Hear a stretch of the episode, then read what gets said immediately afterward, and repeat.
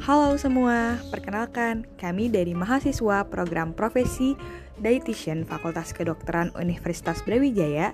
Di sini akan membahas terkait berbagai macam ilmu pengetahuan terkait gizi dan kesehatan. Penasaran gak sih kenapa kita makan dikit aja tapi gendut?